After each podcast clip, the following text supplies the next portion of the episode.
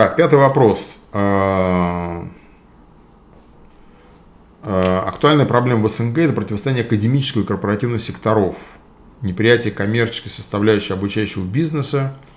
Академик приводит к тому, что они запирают свои башни из Moodle и во многом даже агрессивно противостоят низменному маркетингу. Дескать, дельцам главное продать, а мы тут заняты высокими материями, растим новое поколение – это при том, что новое поколение уже максимально оцифровано. Что вы думаете по этому поводу?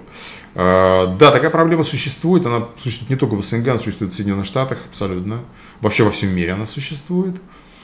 А, потому что за условно там сто лет сформировалась эм, система высшего образования, которая, естественно, очень э, тесно срощено с академией, с исследовательской, да, то есть э, в ментальности, в процессах, в подходах, в значительной степени в финансировании.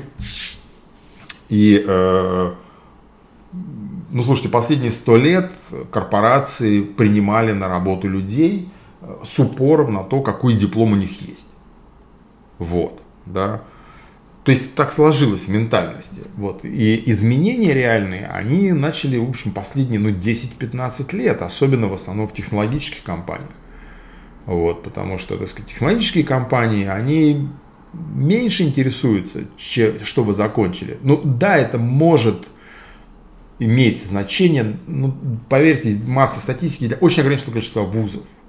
Потому что там есть статистика, там э, Google, Facebook, ну там первых, первые двадцатки. Ну просто они могут такое нереально, конечно, денег платить, и они выкупают вот э, некоторых там этих самых выпускников. Но с другой стороны, у них потребность в кадрах огромная, и просто такого количества выпускников не бывает. И, и в конечном итоге, так сказать, им нужны люди, которые могут что-то делать креативно. Да?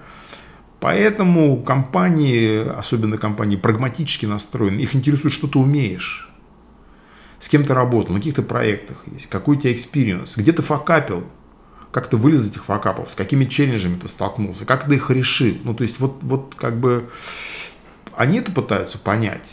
А как бы где ты получил диплом, ну как бы хз. Тем более сейчас очень большое количество людей, они переучиваются. У них нет времени заканчивать 5 лет. Они учатся программированию, каким-то прикладным скиллам. Вот. Многие компании вообще вот эти крупные, они интервью это, так сказать, просто вас приводят там вот в гугле, да, там вам дают какую-то задачку, там часик, и вот белая доска, ну покажи решение, то есть покажи, что ты можешь. Во многих индустриях так. То же самое, вот когда кино делал в свое время, кино занимались мы, э, мы монтажеров, режиссеров монтажа принимали, то есть, ну, ко мне люди приходили с такими резюме, я их просто за комп сажал, говорю, вот тебе там линейка, сделай мне тут за 5 минут что-нибудь. Я просто смотрю, как человек работает, как он двигается, там, на какие шорткаты он нажимает. То есть э, там, за 5-10 минут просто я сразу вижу, что человек может, как он мыслит и так далее. Вот. И э, поэтому появился вот этот огромный рынок корпоративного образования, который значительно более прагматичен. И поэтому, да, вот этот конфликт существует. И по поводу Moodle, так сказать, я присутствовал, как-то есть такая группа у нас на Фейсбуке, да, эти профессионалы этого мужик там один ведет профессионал, что дистанционного образования и так далее. И вот там вот мода, ну, ну, как бы, слушайте, ну на рынке только вот такого рода систем сейчас, более 500. Но дело даже не в этом. Дело заключается в том, что, естественно, корпоративное образование более гибкое, оно мгновенно реагирует на рынок. Поэтому, да, такой конфликт существует, но, слушайте, он никого не заботит.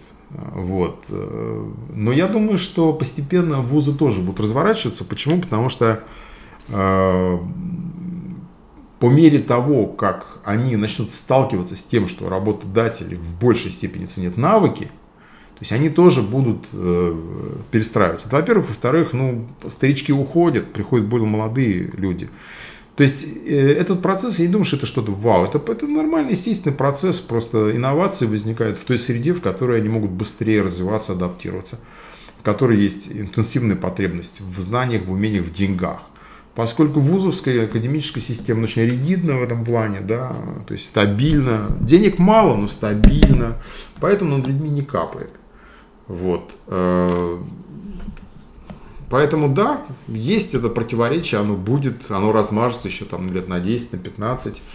Э, вузовская система, естественно, просто с какой-то инерционностью воспринимает все инновации. Вот, довольно консервативно, довольно жестко, агрессивно. Ну, что-то будет происходить. Вот. Э, и я думаю, что корпоративное образование, такое в смысле бизнес-ориентированное, оно приличный кусок отожрет у вузов. Э, потому что я знаю очень много примеров, когда в некоторых отраслях, там, программирование, там, дизайн, э, люди начинают сначала работать. Даже, ну как вам сказать, человек начинает работать, он уже с хорошим опытом, э, он начинает получать хорошие деньги, и он просто тогда уже не учится в каких-нибудь там говновузах, извините, да. То есть он может себе позволить учиться в крутых вузах, заплатить крутые деньги, если ему надо. Опять же, так сказать, я знаю здесь в долине очень много крутых профессионалов, которые не, не, не закончили свой колледж.